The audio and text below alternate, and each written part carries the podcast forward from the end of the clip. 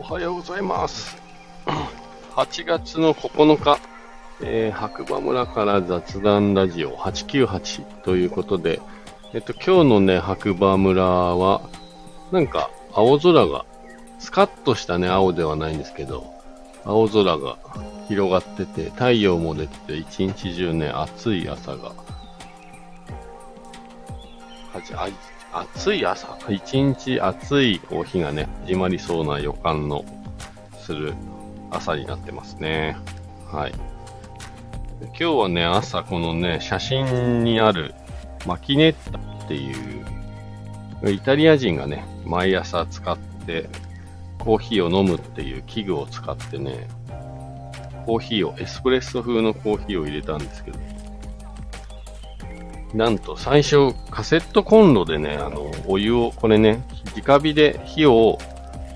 つけてお湯を沸かして、その圧力で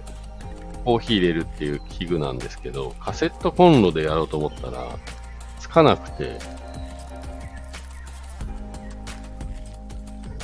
コンロのね、ガスがなかったんです。で、急遽、アウトドアの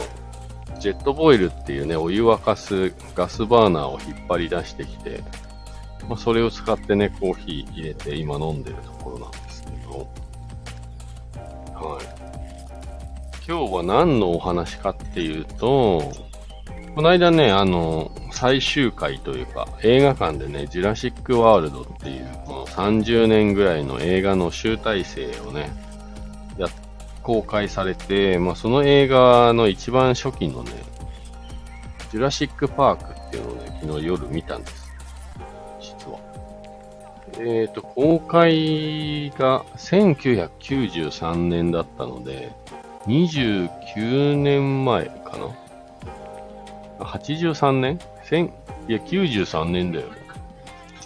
そう、ちょっと横から嘘をつかれましたよ、今。そうそうそう、93年の公開の映画で、29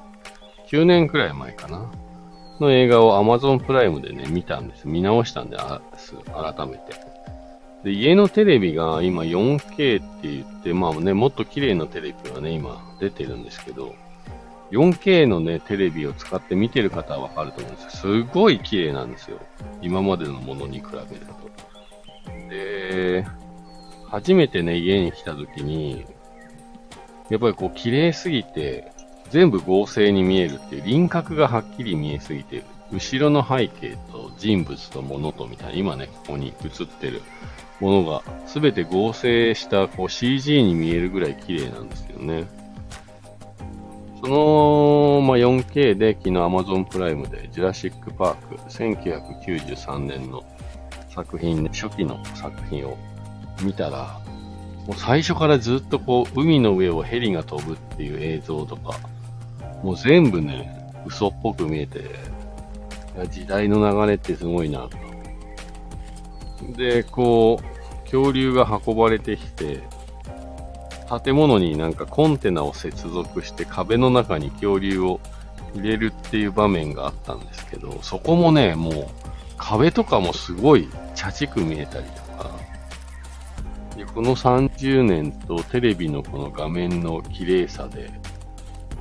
えー昔の映画を見るとちょっと悲しくなるというか、面白いというかね、もうコメディに見えてる部分があったりしたんで、ちょっとそれをね、お話ししようかなと。ただね、やっぱり、まあ、30年っていう時代の流れを感じるし、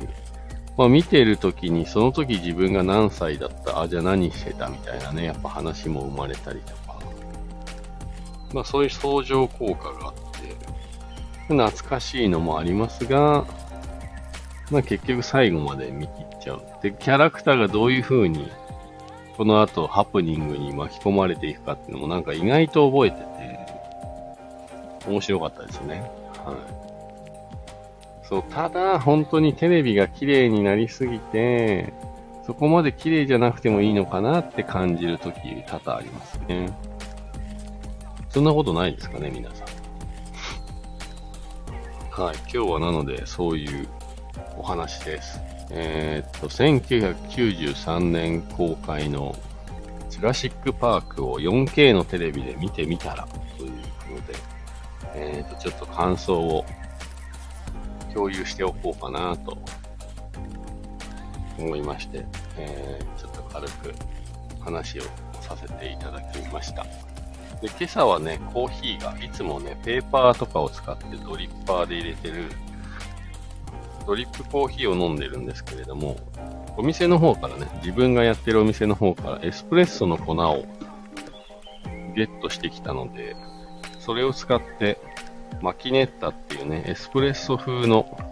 ドリンクを作れる直火で作るね、コーヒーを入れて飲みながらお届けしてます。